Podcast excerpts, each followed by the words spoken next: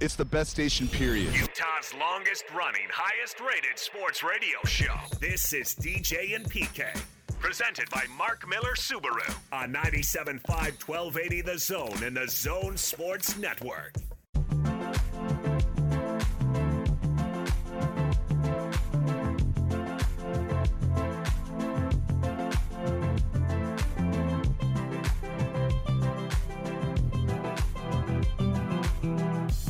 DJ and PK in the morning brought to you by Mark Miller Subaru. Well, PK, we got people reacting to our conversation about the Pac 12 commissioner. The Pac 12 has a new commissioner, George Kliavkoff. I hope I'm close. He is a former MGM entertainment executive. He's had multiple jobs in and around sports, helping run a WNBA team, helping run the Pac 12, host the Pac 12 men's and women's basketball tournaments. But he hasn't run an athletic department. He hasn't been a conference commissioner before. So some of the responses coming in Snazzy Coog, the rivalry's alive. Pac 10 going to Pac 10, going to Pac 10. See, see what he did there. Yeah, but he did that to take a shot at the Utes. I'm pretty sure he knew that it was. And 12. they would sell their soul to get in. Absolutely. you want in? I'll be right over. I did see a story. I can't remember where it was. I was just flicking around last night while I was watching uh, the basketball games on uh, the Pac-12 expanding, and it listed BYU as the tenth candidate. Now, uh, also, it went from ten to one, so they had a, like a David Letterman top ten countdown, and BYU. I assume being ten was tenth place, not first place, but the first place team was Oklahoma. Uh, and then they, they had Oklahoma State, Texas Tech. And then they had the usual suspects. They had your Aztecs in there, and UNLV, and Boise State, and uh, Fresno, and uh, but The amount of money I would put on San Diego State and Fresno State, never ever getting into that conference, would be very high. well, I would put that same amount of money with BYU. Yeah.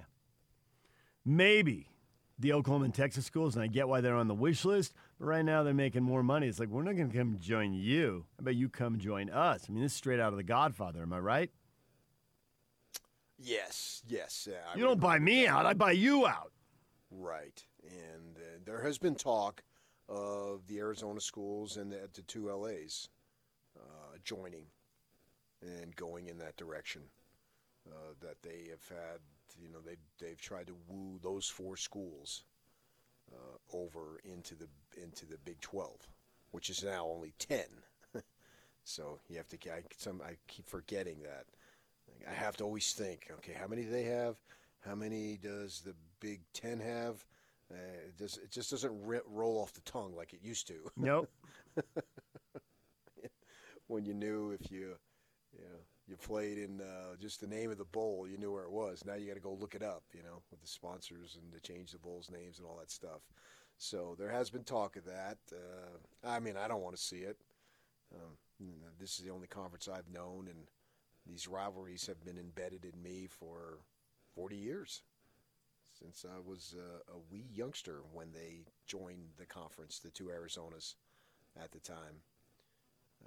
I did, didn't even register to me at the time. I mean, I, I don't, I wasn't really even a ASU fan then. Back then, uh, that that was to come later when I went to the school, uh, which was in the early '80s. So, and they joined in the late '70s. Uh, but yeah, that's uh, something that uh, I don't know that they would expand. Now, I did know that the guy, the new commissioner, commissioner elect, I guess they call him, that he talked about expansion of the playoff. Well, that's a necessity. Of course, the Pac 12 would be in favor of that. They desperately need to be in favor of that, and they need to be in favor of an automatic bid.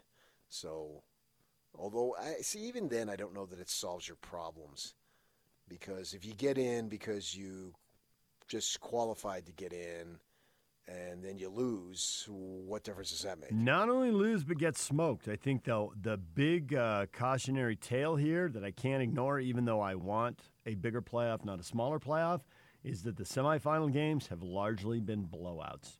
One and two, yeah, the, the one I haven't always been the one and two seeds, but the, the there's been one team that's been way better than the other team.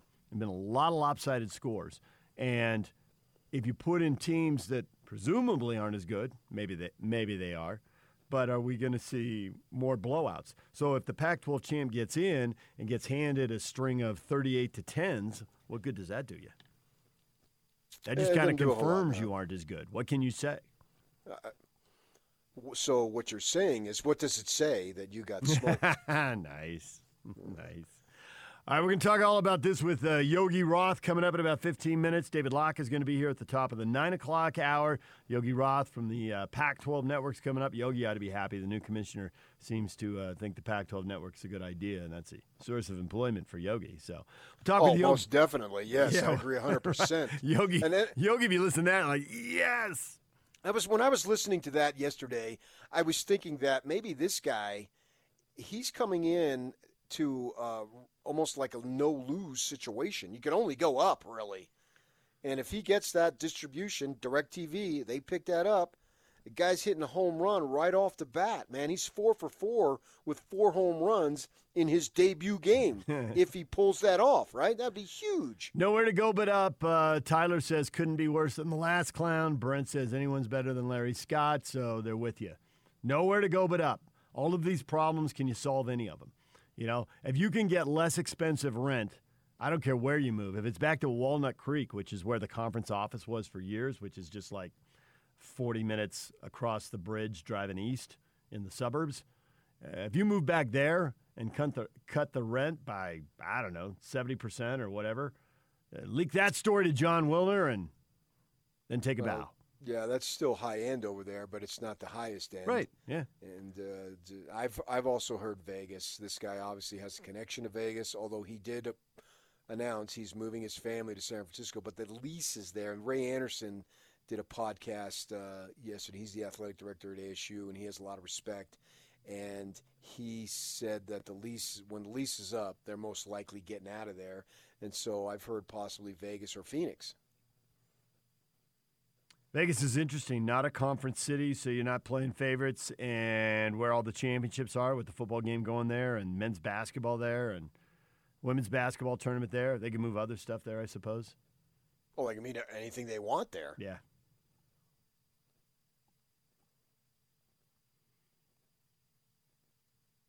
All right, DJ and PK, we're going to take a break. Yogi Roth is coming up next. We will talk with him about the developments in the Pac 12. Uh, if you were with us yesterday at the end of the show, we were talking about uh, Bowler got us going on uh, slow playing golf slowly.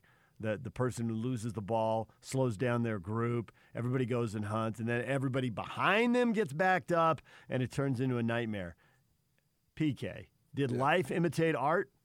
Did you t- did you get into get into that debate on the show and then live it yesterday? Literally. Liter- literally. And it got tense. Really? Yeah. All right. Uh, we will get to that coming up. DJ and PK, it's 97.5 and 1280 The Zone.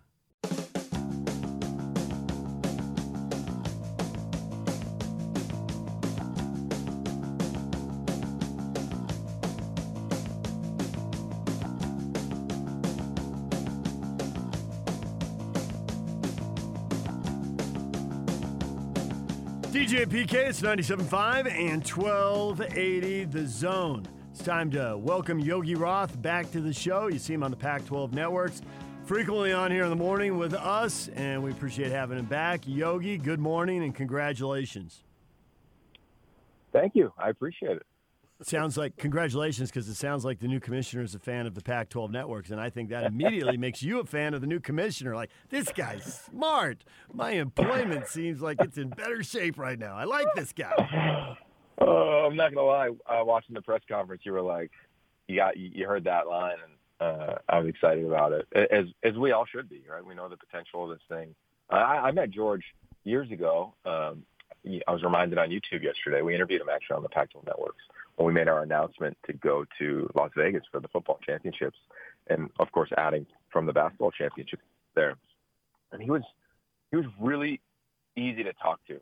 But I think the number one thing in entertainment is likability. I learned that at 19. I went to Bristol on my spring break and I watched the Heisman Trophy ceremony in their control room as a student athlete in college.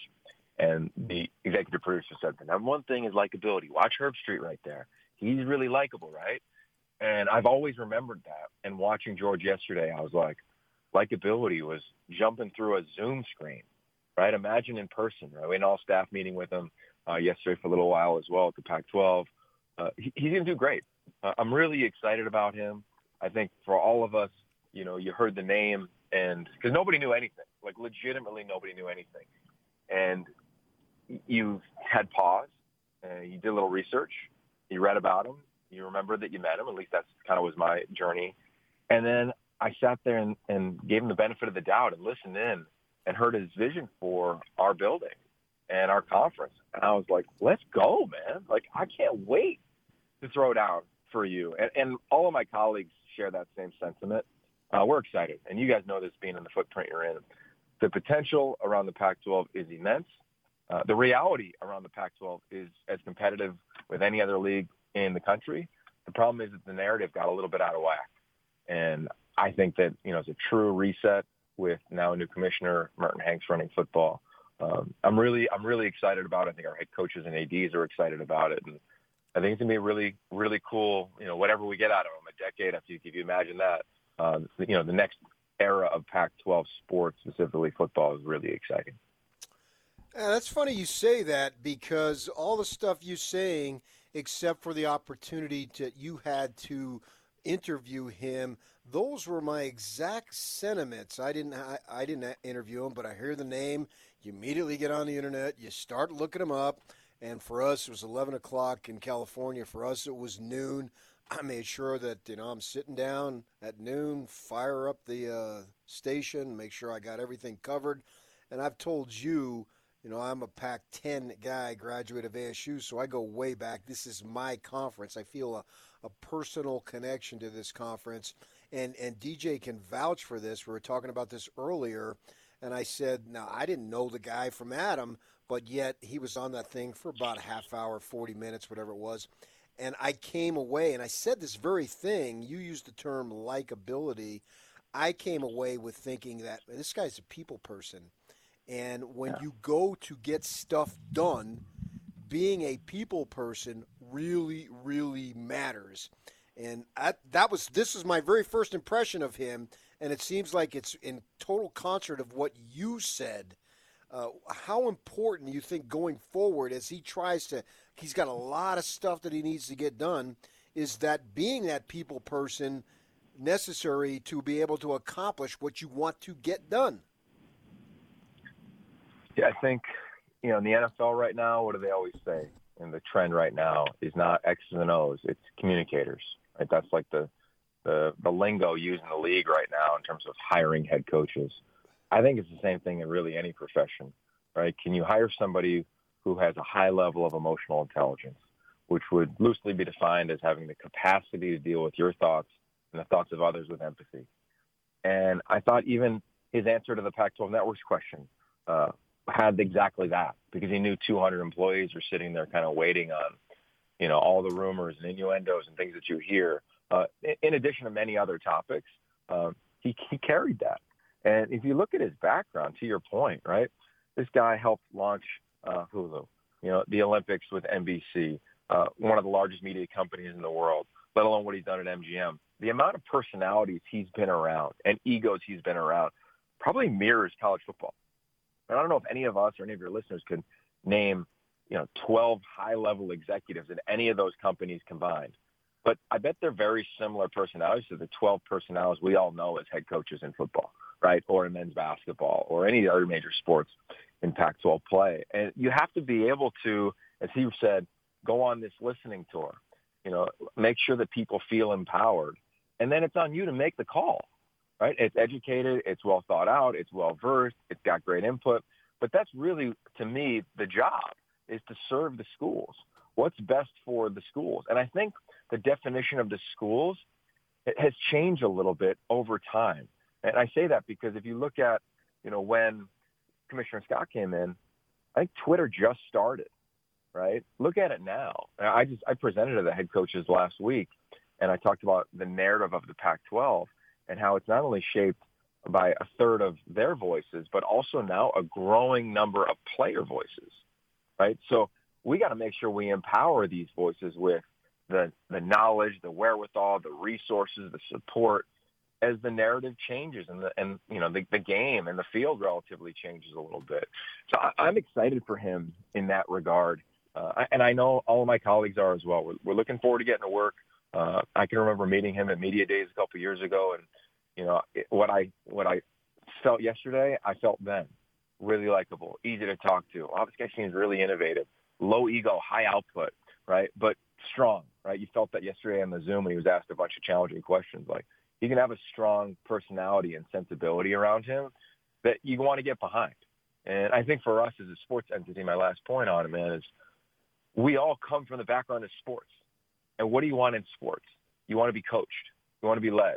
You want to compete. You want to take swings. You want to go for it on fourth down. Like a lot of things I think, uh, you know, you know, Commissioner Scott did. And I definitely know all those things are what everyone in our building wants to do, let alone the people in the 12 respective you know, athletic departments around this conference want to do is get after it because the narrative got a little out of whack, right? It got lazy and it got inaccurate. And I think by the changing of the guard, uh, you know, truly a, a, new change will give it a new narrative, even for those in the East Coast or the Southeast that don't want to do a lot of homework. Even for them, it's going to have to change. And, and I think that's a real positive for our conference.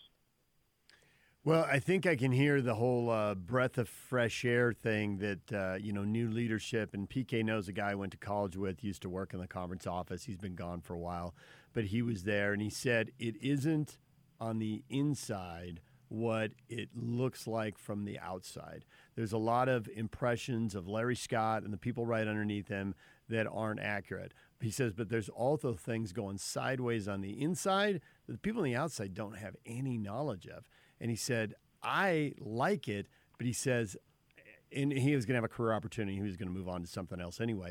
He says, I'm leaving, but I like it, but I get that a lot of people here are beaten down. And it is not good. And so, all the things that you say about his personality, I think, are really important because when my friend tells me there's a lot of people beaten down here, I 100% believe him. And so, to the degree this guy can inspire, and the another thing you said there, have you been talking to Chris Hill lately, Joe? Or Yogi? Joe? Joe. I have, Joe. I have not. Uh, so, Chris Hill yesterday, I talked to him, and he didn't want to come on the show. He was willing to share some thoughts, but he didn't want to be out front you know, hopping around on TV and radio and whatever. And he said, every not every time, but several questions I asked him, his answer was if he listens to the ADs, and they try to problem solve together, he's going to be successful. If he's top down and he sits in his office and tries to decide stuff by himself, he's going to fail. And I asked him multiple questions, and he went back to that answer like three times. Another think he says, I think if you're taking anything away from this, I think he needs to work with the ADs. He said, Larry wanted to work with the presidents. He says, but none of the presidents come up through the athletic department. This isn't their front porch. It's the school's front porch, but it's not their life experience. He says he's got to work with the ADs. And if he does, he'll probably be successful. And I think he will, right? I mean, it's not like he came into the job without any knowledge of what went on before him, right? And I think that was well discussed, right? What you referenced, and mm-hmm. Commissioner Scott even referenced it, or you know, around you know, talking to the ADs, you know, in, in probably greater depth or detail. I'm not, I'm not really sure exactly how those meetings went, but he, he would reference that. So I, I think you're right. I think he'll enter this job really collaborative, right? And, and again, that's the state of the conference. This is not uh, just the ACC where you have Clemson and that's it in football. And no respect to my beloved Pitt Panthers, uh, but that's kind of the deal. Or in the SEC, it's Bama and everybody else. Right? The Pac-10 was that, at least from the outside looking in, it was SC and then the rest of it. But that, that's not what it is now. It's it's more competitive, and I think because of where we're positioned, uh, you know, the narrative of the conference, the, the college football playoff reality, unfortunately, over the last eight years or so, is that it's got to be rising tides float all boats. And then when you have a team separate, maybe it's Oregon and they're eight zero, oh, you double down.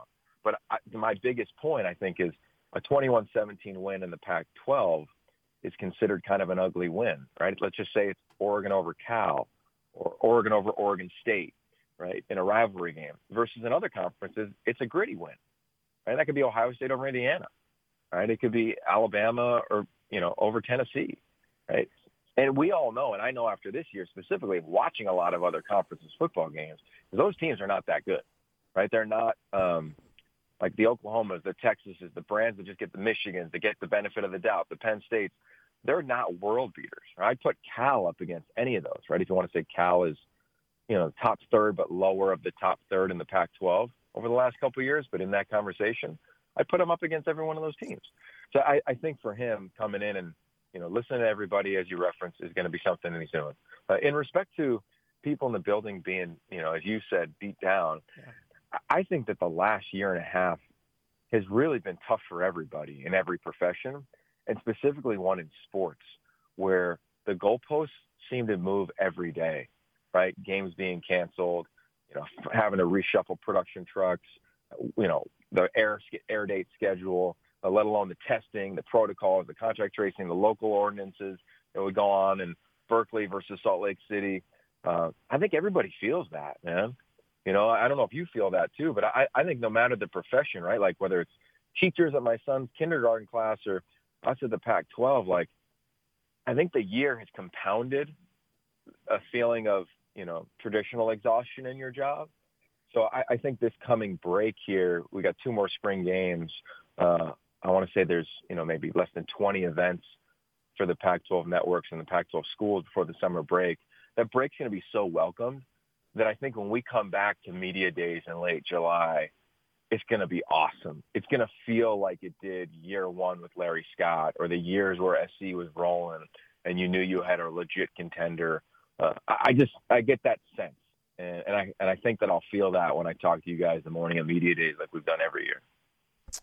So we know that he could do some stuff from the television aspect and and negotiating deals and getting the Pac-12 network on greater distribution. I have direct, but I probably five years ago I said I got I got to get more. Actually, more so for basketball.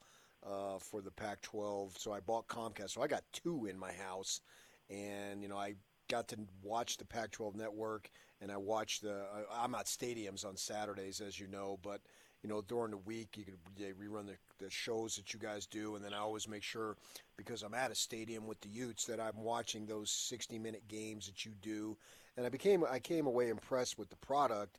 And it was uh, disappointing that it doesn't have wider distribution. So I get that he can do that. And if he does do that, that's a home run right off the bat but I'm wondering what you think a change in commissioner can do as far as elevating the talent level and keeping these kids who growing up and go to high school in Pac-12 cities within the conference so we don't have the quarterback for Alabama and Clemson being from the Pac-12 territory.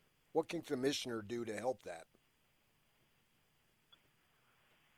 Well, I, I, that's a that's a real fun conversation, right? Like, you know, you can go specific to those two young men, right? Bryce Young committed to SC, and then they play a true freshman, and he leaves, rightfully so.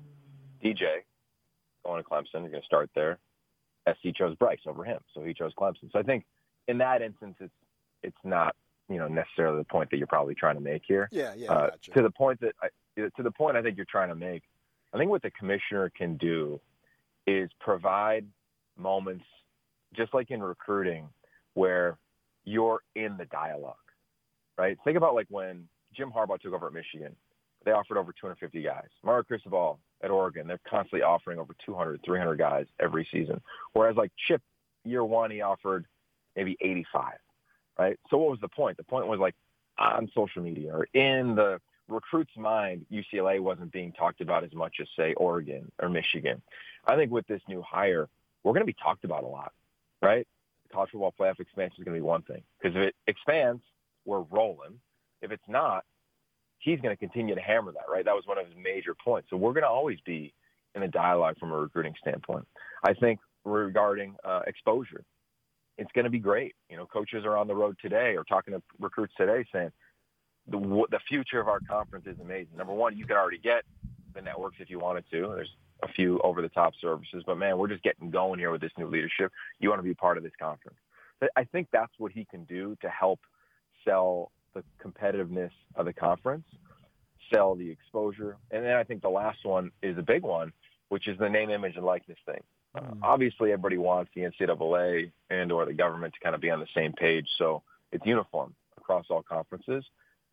I don't think anybody would argue that the resources in Los Angeles or, you know, even if your school plays in Los Angeles once or twice a year and you go to school in Pullman it's still better than going to play in Knoxville, going to play in Auburn, going to play in Gainesville. Like it's just a different market. So I think that will be something very sexy that will be appealing to a lot of these recruits. Uh, and then I think you could sell his background. That the leader of our conference is was at the forefront of sport and entertainment, dramatically better uh, than any other conference commissioner, just based on his background, right? MGM, NBC, Hulu, the Olympics, um, Hearst Media. I mean, we can go down the list. I think those are going to be the sexy things. I don't think any kid's going to go to USC to play quarterback only because there's a new commissioner, to be very clear. I, I think that the things that he'll provide the schools is the talking points, resources, and then actual data to continue to make the argument that this conference uh, is the leading conference for players because of NIL, because of the footprint and the mindset around social justice and equity in all parts of society. I, I think there's some really cool things that, you know, the conference of, you know, the Pac-12 is just different than any other footprint around the country. And I think those are the things that you sell. And then probably just the fresh narrative, right? Like I don't, I don't think you can kind of beat down the lazy term of, hey, the Pac-12, they're in trouble. The leadership, not really sure what's going on there. You can't say that if you're head, if you're Kirby Smart or if you're any other head coach around the country coming into Phoenix or Salt Lake City or Los Angeles. Like Eddie Orgeron can't say that anymore um, if he's trying to go get a defensive lineman out of Salt Lake City. Right? So I, I think those things help, but I, I don't know if he's going to, you know, land the top quarterback in the country and make sure they, you know, flip a commitment from one school to one in the one in the West. Sometimes you read history books, especially about military, and they talk about uh, somebody messed up because they were fighting the last war, not the next one. World War II was different than World War One. Vietnam was different than World War II. On and on. And I'm curious if that's going to happen uh, here in the Pac 12 because, yes, a lot of things have happened in the last decade and several things have gone wrong. And fixing some of those is it's part of the story, but you touch on name, image, and likeness. And I think the other thing, live betting on live sports as they progress on your phone. And these are supposed to be two massive new revenue streams. And I've read a couple stories that we are name, image, and likeness isn't about getting your face on a poster or T-shirt or selling some shoes or selling you know something for the local car dealer. That's a very small piece of the puzzle. That being a social media influencer, especially in the world of entertainment, can be freakishly lucrative. There are a lot of people in traditional broadcast media, radio and TV, who don't get and couldn't possibly pull off what some people are making off of YouTube.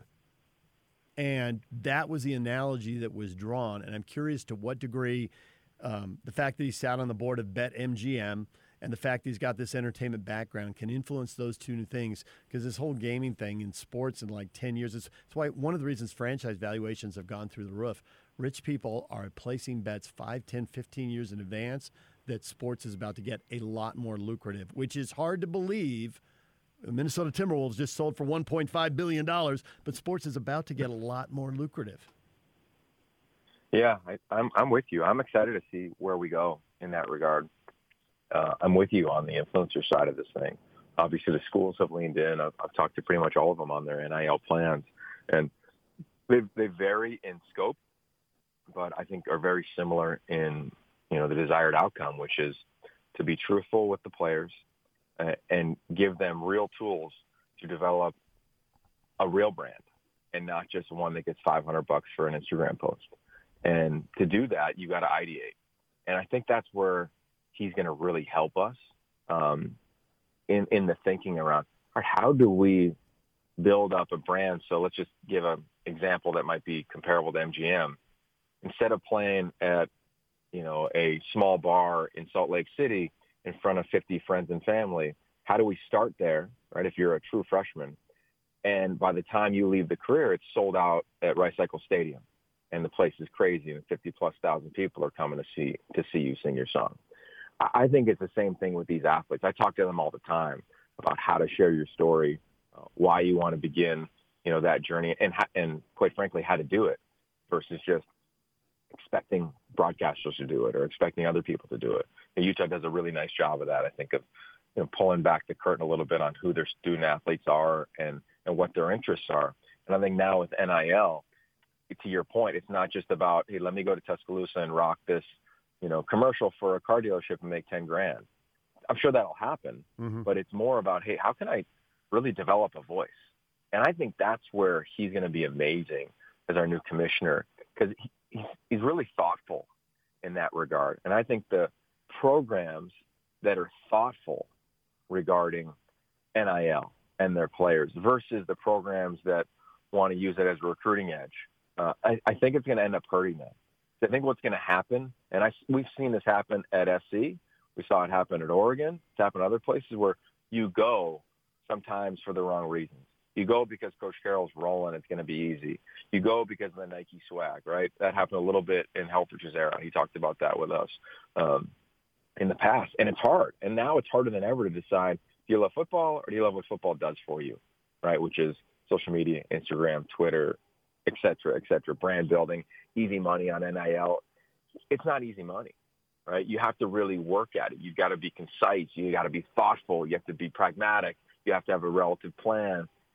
I think everything in our commissioner's background is going to help elevate our schools in NIL because, as, as we all know, at least in my opinion, nobody has it figured out. Everybody's just trying to do their best right now. It, it's a seminal moment in college athletics, I think, over the next 18 months as this thing becomes real of how do schools deal with it, right? How are they ahead of the curve? How are they, you know, competitive? How are they unique in the landscape? because everything everybody I think has to have a, a, a relatively unique approach based on their school and their footprint. Right? Pullman's NIL plan needs to be a little bit different than USC's, and it's going to be, but it doesn't mean they can't both be dramatically successful. And, and I think he's going to be phenomenal there. Um, the betting I think will be really interesting. It, it just seems like it's a natural step. I don't know if it's the next step for college athletics, but it's coming down the pipe to your point. So yeah, I, like he said, I think he said it twice in his presser. Stay tuned. Uh, there, there's a lot to stay tuned for, and, and I don't think that it's going to be a lot of rehashing what happened or the way that we used to do it. I have a feeling, uh, I don't know if this to be a fact, but I have a feeling if, if you're that type of personality around him, if you're like, well, we used to do it like this, I think you're to have like one chance to never say that again. Because I, I don't feel like that sentence is really to float in our building. And, and I like that. I, I really like that. I like, you know, I learned this from Coach Carroll. You know, his underlying philosophy is we're going to compete to do things better than they've ever been done before. And I can remember writing that in his book, right? I can remember him presenting that to the teams. He still does it with the Seahawks. I see that for us because if you look at it, and I talked to a prominent head coach the other day, if you look at the Pac-12, why in God's green earth are you leaving our footprint to go to another part of the country, right? If you like good weather, if you like diverse cultures. If you like competitive sports that are going to get you the, to the next level, NFL, NBA, WNBA, Major League Baseball, all the numbers prove it. So now I think we just need to add to that narrative and double down. And I think this could be a, a decade where the Pac-12 does what the SEC's done over the last five to seven years, which is pull away to a degree because of the things that are going to be discussed off the field, uh, like NIL. Yogi, we appreciate the time as always, and we do want to talk to you the uh, the morning of Media Day, and I hope it looks a lot like Media Day 2016, 17, and 18. Yeah, me too, man. I, don't know what it'll I, look like, so. but I hope it does. I think we, we got a chance. We got a chance. Everybody just keep doing your job. You know, stay safe, uh, mask up. You know, if you want, if you get vaccinated, if, if you're into that. Uh, but whatever we got to do, I hope we can do because I, I want to call – you know, a Thursday night game at Rice Eccles, and I want to call a Saturday game in week one, and and just get after it with two and three days. Because week one's always an enjoyable time, and, and hopefully media days will be, you know, kind of the kickstart to to a really fun year uh, around the world, but definitely in Pac-12 football. Thank you, Yogi. Yogi Roth, Pac 12 Networks. Join us right here on 97.5 and 1280 The Zone. David Locke, radio voice of the Utah Jazz, coming up in about 10 minutes. Stay with us.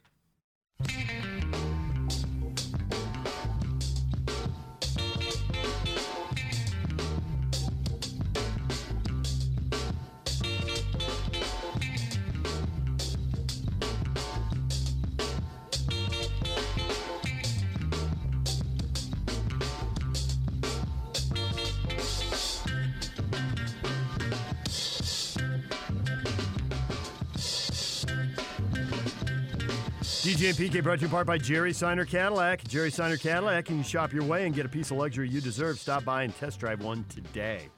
All right, now, radio listeners, we're going to do something together. We're going to hear a story for the first time. I am intrigued by this, PK. We were talking with Bolo yesterday, and I don't know how we got to the topic of lost golf balls and people who search and whole foursomes that search together for hours on end and back up an entire course. Only mildly overstated and uh, and you had the whole two and two, right? If you're well, we're not really in carts the way we used to be right now. Maybe we'll be getting back to that, but you know, two people go look for the ball, two people hit, and when somebody hits, swap out with that third person, let them hit. Let's move this along. Hurry up, golf, as a friend of mine said when he was teaching me golf etiquette. But apparently, after speaking about that on the radio, then you had an experience where everything went horribly wrong. Yes, I did. It didn't involve searching a ball, but it involved slow play to an epic level and it was shocking to me. And words were exchanged on the tee. I'll try to be as concise as possible. My wife and I, we decided to go up to Wasatch yesterday afternoon after 3 o'clock. You know, she's off work and all that stuff. And so we tee off after 3. It's just a gorgeous day, and that's her favorite golf course, and she really likes it. And I try to give her, you know, whatever she wants in that regard because it just makes life better, and certainly she deserves it, right? So we tee off, and first four holes, we don't see anybody, and we're in a cart ourselves. We get to the fourth hole, and we're in the fairway, and there's a foursome ahead of us. Uh, two men, two women. Uh, three of them are walking. One of the women is driving a cart. And I can look ahead, and you can see the next several holes, and there's literally no one ahead of them.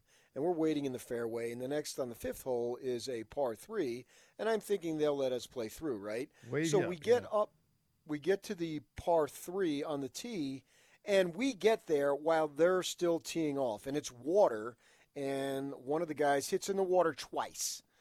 All right, it's taken way slow. They didn't let us play through. We get to hole six. I can see the next two holes. There's literally no one there. I sit down in the fairway. They won't let us play through. I'm sitting down to show my disgust, right? Well, fast forward, they still haven't let us play through. We finish nine. They go to 10, but the two women go to the clubhouse to go to the bathroom or get something to drink or what have you. We pull up on 10, and the two guys are there. And I told my wife, I said, All right, these guys are friggin' clueless. So please handle it because I don't trust myself. uh, by the way, you may not know both the Kinahans, and I do. What PK just did, very wise. All the tact in that family rests with Mrs. K. yeah. So they're standing on the tee, and she says, Hey, is it okay if we play through? And the guy says, turns to her, We're on time. If we let you play through, we have to let everybody else play through. All right. Blood is boiling at that point. I said, You let us play through, you won't see us. Well, then we have to let everybody. Say, I, uh, yeah, I don't know about behind. And he starts giving me a lecture, and he's going on and on. And I, I interrupt him. I said, "Can we play through or not?" And he says, "Well, why didn't you jump ahead a hole? What do you think playing through is?" so at this point, we're shouting at each other, and I look at the other dude, and I look at him like, "Come on, buddy." And I said, "Why don't you hit first? and so you guys can hit. Meanwhile, the two women are still not at the 10th tee, one of whom's walking. We're in a cart. There's two of us. You've played with my wife. She can hold her own on the golf course. Yeah, absolutely. Yeah, and you. I think you've played with her several times, if I, I have. recall. I have, yeah. Right, and so she's fine, and she can hit the ball. And the one, the one guy's just chirping, getting in my face, and my blood is boiling at this point. Thinking, what are you talking about? You're on time. So just because you're on time, we have to wait. Now, interestingly, in the first five holes, I was one over. In the second or the next four holes, I was four over, and that's with a birdie on nine. Ooh. So waiting was driving me nuts. Yeah. And so I told him, I said, listen, buddy, if you catch up to us, we'll let you play through. Well, of course, we go and we both hit great tee shots. And fast forward, there's a deck there on Wasatch that overlooks the uh, ninth green in the first. It's just beautiful up there, and the weather was just outstanding. We got something to eat. We were done with our meal when they started walking up the 18th hole. yeah, well, there you go. They literally, there was no one in front of us, and this doof thought we should play behind them for the next nine holes. Get a clue. Get an idea of what etiquette is. You're a friggin' idiot. Oh my gosh. And it was all I could do not to say something to him because we're sitting on the deck when they walk off the 18th. We've all, and I already bought a hat, went into the pro shop, ordered food, eaten, had everything done. And this doof was not going to let us play through. You talk about slow play. You, sir, are a blithering idiot. so you were a twosome. And Yes. they were they had five were four playing Four. or five they okay, Four. they had four playing. Three walking, one Oh, okay, I cart. see. Yeah, somehow I got four, and then I added the one again. Uh, yeah, a twosome is always going to blow past a foursome. That's not even a close call. A, a twosome is just. mm. And I can understand it if there were groups ahead of them Right. and there was no point in playing through. But there literally was no one ahead of him for the entire back nine. We were the only ones. Wow. No one was ahead of us for all nine holes. And this guy didn't want us to play through. So how What- quick how quickly did you calm down and start playing well again? I birdied the first couple of holes. Oh, excuse me, I bogeyed the first couple of holes on the back nine because I was still upset. I actually, I actually bogeyed the first four holes of the back nine, and I finished three under, no, three over on the back. So I parred the last five or last four, and then had a birdie to get the. So I shot a mm-hmm. 39 on the back nine. There you go. But yeah, I, oh man, my blood was boiling. I can't Yeah. believe a course as pretty as Wasatch is that wide open on a glorious day like yesterday. And it was special. The weather was so good yesterday. That was a total win. I could have played 36 without uh, uh, without blinking an eye. And my friend of mine just texted, and I can't read what he said. it's kind of gross. All right, we got to take a break. When we come back, David Locke next. Stay with us.